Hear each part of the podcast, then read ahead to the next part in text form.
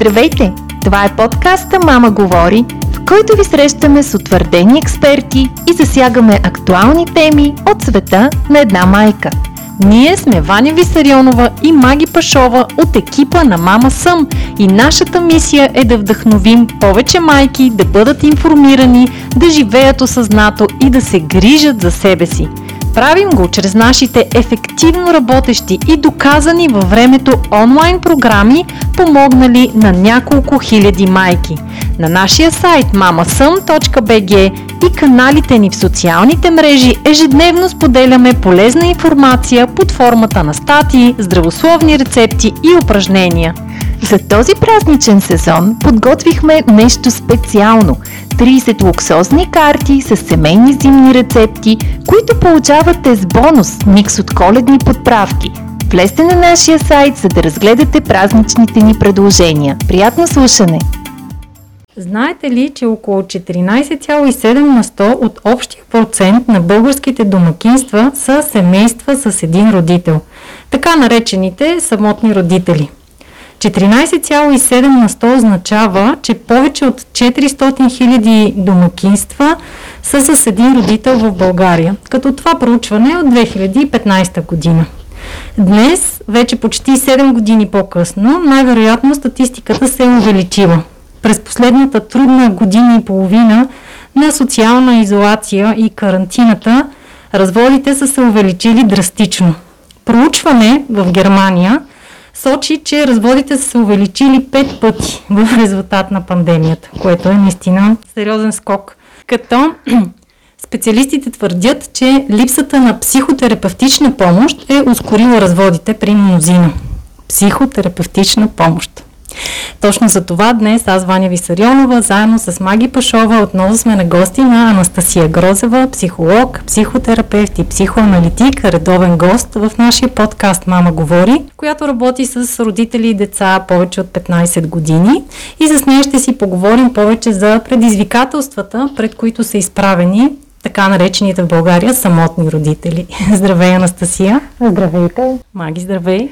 Здравейте и от мен! Поредната важна, социално значима тема, която се разглеждаме в подкаста и се надяваме да чуем наистина полезни съвети от Анастасия и наблюдения от нейната практика, с които така да откажем една подкрепа на родителите в подобна, ни, подобна ситуация, които, както стана ясно от статистиката, никак не са малко. Всъщност, самотен родител а, може да се раздели условно на, на няколко групи хора. Това са вдовец или вдовица.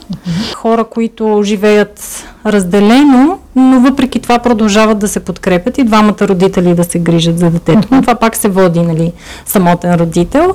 И такива, които единият от родителите въобще не присъства в ежедневието. И нещо напоследък не зная модерно ли да го нарека или може би просто ам, факт, който се случва в следствие на развитата медицина, са родителите, които, по-скоро майките, които избират да имат дете чрез донорска яйцеклетка. И съвсем осъзнато се грижат сами за детето и също се водят самотен родител. А, Анастасия, да започнем първо с а, тази статистика, която цитирах и дали ти самата забелязваш в твоята практика увеличаване на случаите на раздели и на хора, които избират сами да се грижат за децата си? Да, определено според мен има такава тенденция, има логика в нея, защото една подобна изолация предполага а, родителите да, да съвместяват едно пространство заедно с детето или децата си, а, което е прецедент.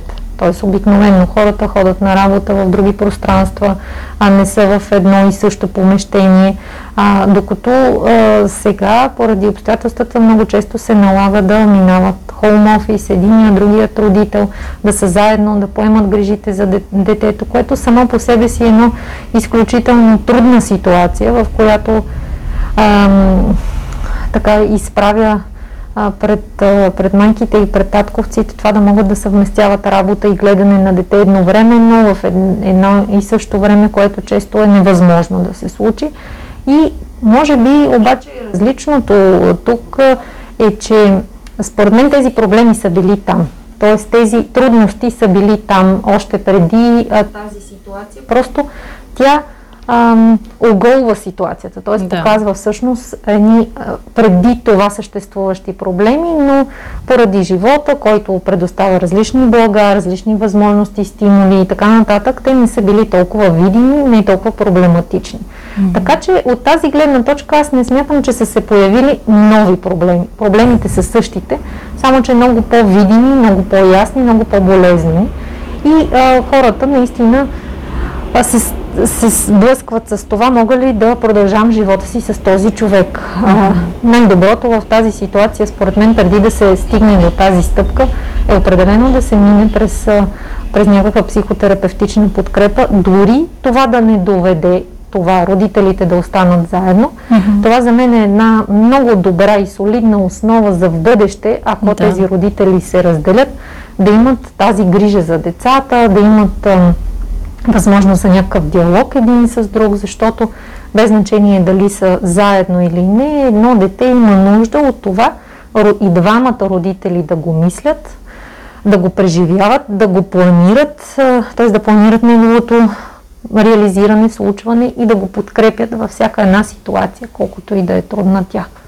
А раздялата обикновено не се случва от днес за утре, е така, нали, хрумови. Това е много, всъщност, а, сериозно решение, което трябва да вземе без значение кой от двамата родители. И обикновенно се мисли години преди да се сложи край и явно сега, оставяйки затворени в къщи покрай пандемията, ускорява както казваш процес. ти, процесът се ускорява. Родителите, кога теб те търсят и ти като специалист, как препоръчваш да е още преди раздялата или след раздялата да се свържат е, с теб? Имам различни случаи. Понякога това се случва. Двойката идва при мен, защото имат някакви трудности в комуникацията. Това е преди раздялата. Ако нали, предстои раздяла, някои не стигат до раздяла, други а, стигат. А, и другият, другият тип а, подкрепа, в коя, за която ме търсят, е когато вече са решили да се разделят. А, това от мен ме изумяват тези родители, аз много им се възхищавам. Това е обикновено от майката инициирано, въпреки че има случаи и от бащата да е инициирано, в която идват двамата и казват, ние ще се разделим, това е решено, но искаме да подкрепим възможно най-добре детето ни, как да му съобщим, как да го подкрепим, как да се държим, така че то да не загуби нашата родителска подкрепа. Така че бих ги разделила на две. Тези, които се борят за взаимоотношенията си и тези, които вече са взели това решение, но имат нужда от някакво така, подкрепа в този момент. А има ли трети случаи на родители, които вече са се разделили и в ситуацията на самотен родител, както го наричаме в, а, у нас, макар че аз лично съм доста объркана от а, това понятие самотен родител, защото в крайна сметка Необходимо ли е да се чувстваш самотен заради това, че отглеждаш uh-huh. а, детето си сам? Изобщо има ли задължително знак за равенство между това да отглеждаш самостоятелно детето си и да бъдеш самотен? Uh-huh. А, да, това ми е единият въпрос. А, а другият а, беше има ли такива родители, които, бидейки в тази ситуация, а, срещат а, трудности, не могат да се справят с а, собствените си емоции или имат нужда от подкрепа за общуването с детето? И търсят професионална помощ. А, да, има много случаи, в които детето дава някакви поведенчески затруднения или емоционални трудности. А, и то вече е в. Вече са се разделили а, родителите, развод е имало, минали са понякога дори години и а, детето прави някакви трудности. Това обикновено много често започвам работа с детето, много често е вследствие на а, непреработен и недобре преработен, недобре преработена раздяла между родителите, детето има нужда да чуе, има нужда да възстанови тази концепция за това, че някога тези родители са се обичали, а, за това, че то и тя или той е плод на тази любов, на тези взаимоотношения, които да в момента ги няма. И това трябва да се приеме, защото някои деца не могат да приемат тази раздяла, въпреки че може да са минали и години а, но тази категоричност в реалността, т.е. невъзможно за нещо друго, а, трябва да може да бъде приета, но често имат нужда от такава подкрепа. Това, а, това обаче да едно дете да израства с един родител има своите много сериозни специфики, защото богатството на това детето да расте с двама родители е това, че а, а, всъщност най-основното е това, че третия, ролята на третия е да слага а, граница между двамата. Обикновено това е майката и детето и бащата е този, който е по-вън стоящ и повече слагащ тази, тази раздяла или другото, което се получава една много а, така залепена, залепена функция между майката и детето, която може да доведе до много сериозни психични трудности на по-късен етап. Т.е. детето да не може да се отдели, не, за, не защото майката прави нещо лошо, напротив тя го обича, обаче тя сама не може да постави тази граница. Това е смисъла на, на тази триъгълна функция майка, баща, дете, че бащата може да сложи този лимит. Така че проблемът, например, с майките, които, това, което каза а, Ваня, ти а, решават да имат а, дете без партньор, е това, че те изначално са в тази позиция майка дъщеря или майка син, в което няма кой да постави тази, тази граница и всеки да се възприема като отделна личност. И тогава а, а, всякакви други а, а, близки м, биха могли много да помогнат, т.е. някой образ на мъж, mm-hmm. който може да е дядото, може да е войчото или някакъв чичо, който а, да може да поставя, но не на ежедневно ниво, а, някакво а, ограничение от една страна и също а, друг начин на мислене, защото другия пол е с друг начин на мислене, което е изключително обогатяващо за едно дете да, да вижда тези две а, две части, за да може и то да се развие по възможно най-добрия начин. Маги, това, което, което ти казваш нали, за тази самотност, тази, този самотен родител, всъщност а, но изключително трудно е според мен един родител да отглежда сам детето си, поради първите две неща, които казахме, няма кой да сложи а, разделение, а второ, липсва модела на другия пол а, или другия човек, а, и, и трето, а, няма с кого този човек да подели тази психична отговорност за това дете, т.е. да сподели какво се случва с него, а, какво, дори много често майките казват, е, аз така или иначе аз взимам нали, решенията за детето, защото в нашия живот, тук по нашите ширини, обикновено майката е тази, която планира къде да бъде. Има изключения, разбира се, но масата е че майката планира какво да се случва с детето, къде да ходи, на какви занимания и така нататък. Но въпреки всичко тя има една, едно психическо присъствие от страна на, на, на бащата, което много и помага. Което много помага да има някакъв баланс в взаимоотношенията. А, и също така третия спира малко. Тоест какво значи, че спира?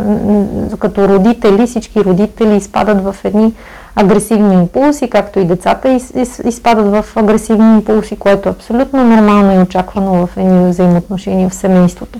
Но когато присъства третия, а, обикновено той спира тези агресивни импулси. Да, те могат да се насочат към него, може да станат някакви така зрели, по-зрелищни картини, но въпреки всичко има някой трети. Докато когато го няма този трети, а, може да се стигне до нещо много страшно. Няма кой да спре тези агресивни импулси. Например, майката се ядосва, изморена, изтощена от всичкото това и, и дори логистичната грижа да се от води, да се вземе, отговорността да, да се Добре, но тук все пак нали, става въпрос за родители, които имат хармонични взаимоотношения или нали, има разбирателство. Да. А, защото аз попаднах и на една много интересна история в а, интернет, подготвяйки въпроси за подкаста. Една майка, която нали, споделя, че тя самата е отгледана само от майка си и въпреки това се чувства супер и смята, че майка й се е справила добре. И когато с, мъж, с мъжа и се разделят, той казва, бе, като те гледам теб, колко добре си се развила, май по-добре верно да се разделим, да не мъчим децата. Uh-huh. Нали, ние с теб записвахме подкаст на тема разведени родители, може да го чуят нашите слушатели, където коментирахме нали, mm-hmm. за какво става въпрос. И там а, си спомням, че ти също даде този съвет, че не е добре, ако родителите не се разбират, да останат заедно в името на детето. Нали, тоест, ам, как да се отърве, защото и сега като те слушат нашите май, слушателки, нали, майки, които са самотни родители, как да се отърват от това чувство за вина? Нали, ето аз сега, защото ти каза страшни, страшни последици, този uh-huh. епитет ли употреби?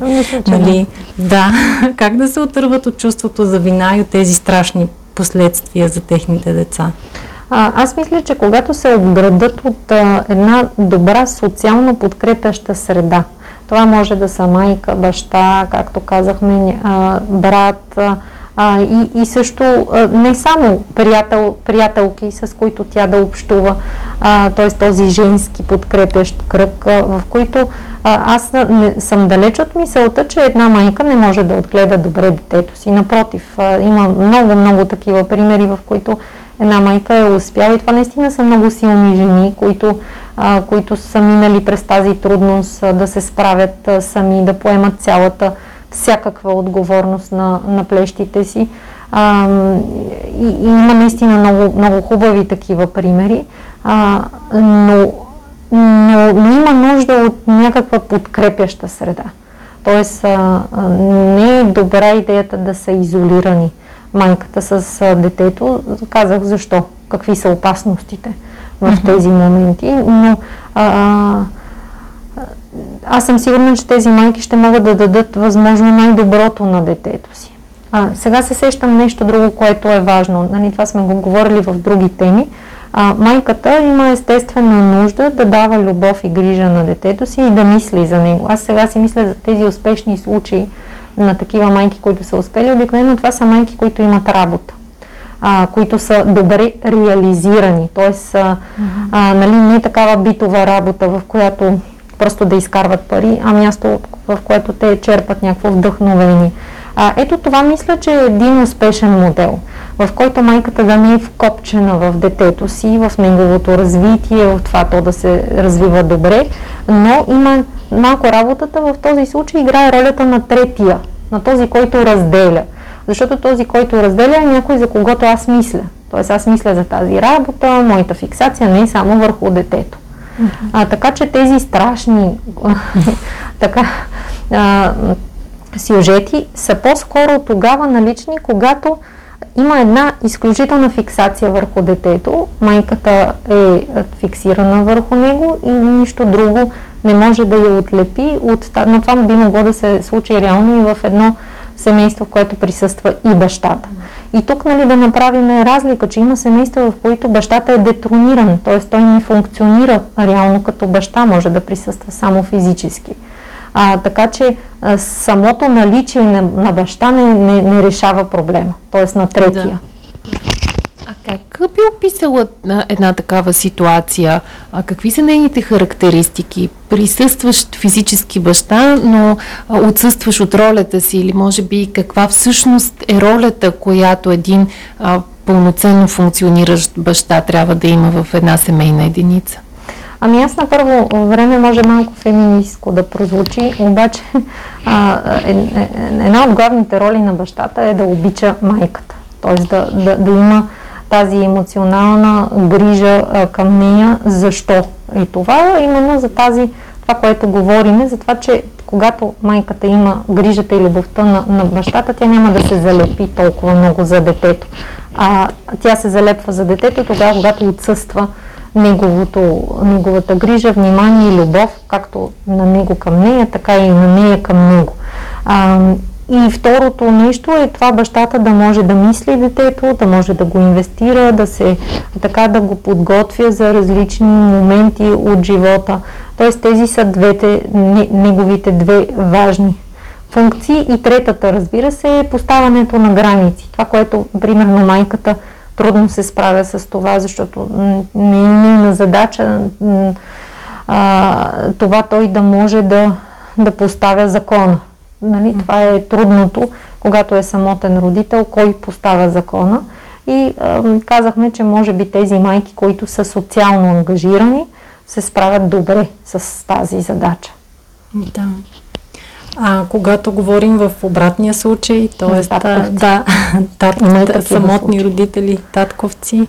А, при татковците там е интересно, то обикновено там а, това са по-скоро редки случаи. В нашата действителност това са обикновено а, бащи без майка, т.е. майката е починала, а, или съда рядко определя а, детето да бъде гледано от бащата, но има и такива случаи.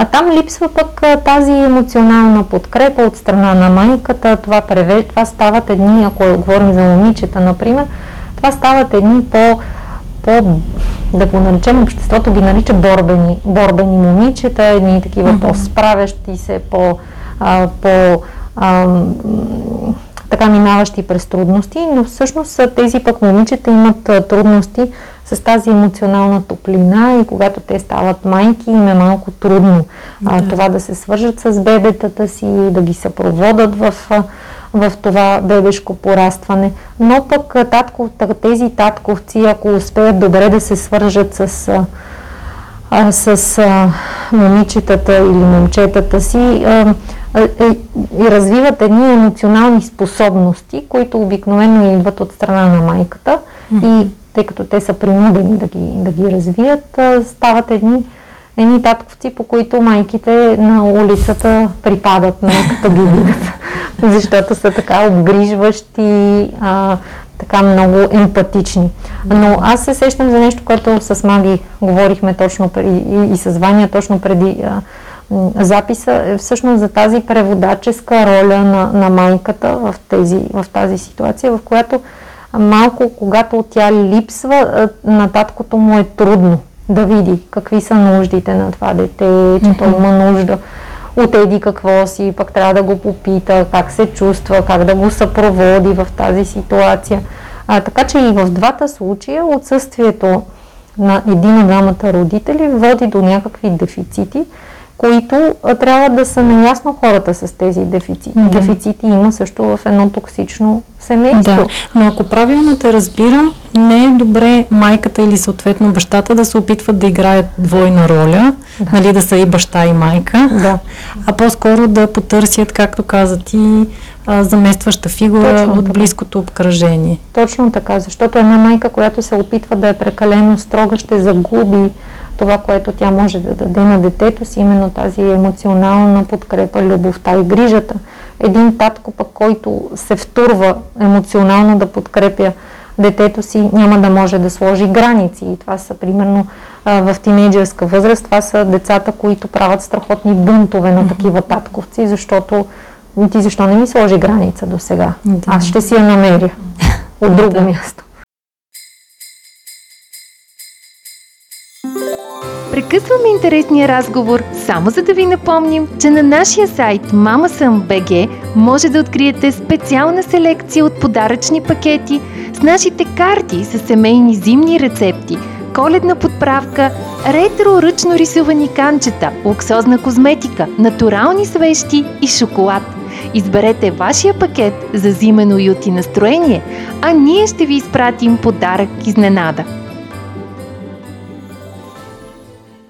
Много често при една раздяла се говори и дори се усеща като смърт на връзката. Uh-huh. А, и това е някакъв вид траур и за двете страни, без значение. Дори майката да го е инициирала сама или бащата, и двамата еднакво страдат. Как а, биха могли нашите слушатели, които ни слушат и минават през такъв труден период, как биха могли да се справят с чувството за провалена връзка и за провал? Нали, ето аз съм поредния. А, да, това е много важна тема, защото а, нали, връзката с един човек е като живот. Тоест, когато се приключи, човек губи част от себе си, защото той е инвестирал една брой години в тази връзка и наистина усещането е като смърт, т.е. като нещо, което е загубено, а, но, но, но живота продължава, трябва да продължи и най-вече това много помага, когато има деца, трябва да продължи, защото тия деца имат нужда от един жив, адекватен родител, който да стъпи на краката си и да продължи. А, и да, има връзки, които не преуспяват и такива, които преуспяват обаче А, и ако тази не е преуспяла, не значи, че следващата няма да, няма да се случи, да има по-добро разбиране с следващия партньор. А, просто да се опитят да, да стъпат на краката си максимално бързо. Да, и то максимално бързо, защото за децата това е много трудно. А и мисля, че тук е, това връщам се малко на това, кои родители идват тук. А, малко също детето да знае какво се случва, да му бъде преведено какво става. Сега с баща ти ще се разделим, ние не се разбираме, караме се, не може да се, да се погодим, не може да продължаваме да живеем по този начин. Сега ще ни е трудно, но ще, но ще се опитаме да се справим. Това не значи, че не те обичаме, не значи, че а, ще спрем да те обичаме, просто това е положението. Тоест трябва да има някакви думи, защото често родителите спестяват тези думи на децата си и не стигат до там да им ги кажат, защото са потънали в своята болка, в своя траур, в твоя, своята загуба. А, и те остават някакси в едно невидение и това да си изглавят сами сами а, идеята какво се е случило. И често те сглабят някакви неща, които не са така. А, така че разговор е най-доброто нещо. Да. Ще се върна малко отново към статистиката, според която децата, които са отгледани само от един родител, са по-склонни към агресия, по-склонни към употреба на наркотици, опияти, по- по-асоциални стават. Ам, тоест, смяташ ли, че ако и двамата родители участват активно при раздялата и са до детето, това може да се избегне и още как а, при да всички, се справят родителите? Да, при всички положения децата са в риск при една раз, раздяла, а, но едно мъдро отношение от страна и на двамата родители може да превентира много такива прояви. А, какво значи това? Когато има конфликт, двамата родителя да могат да общуват един с друг и детето да знае, че и двамата родители са информирани за това. Това, че са, и трябва много ясно да е това, че са разведени, не значи, че са, м- им е премахната концепцията за това, че са майка и баща. Те са родители. Контролиращ орган. Точно така. Те трябва да продължат да функционират до край, без значение дали са заедно или не.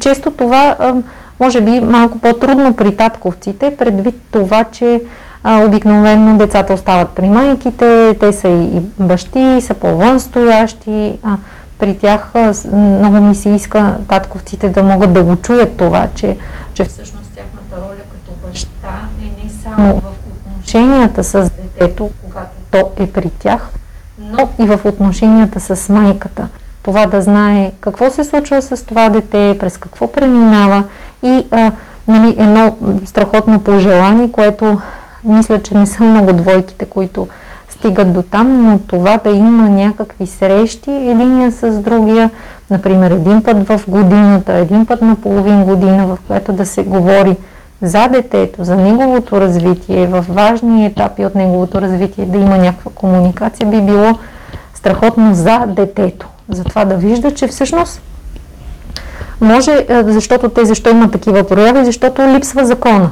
Не, е поставен закон на таткото, отсъства, например.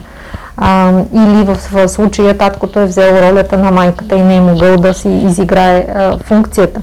И тези деца трябва да знаят, че закона е там без значение дали, дали са заедно родителите. Тоест, ако е възможно, важните решения да се взимат от двамата родители.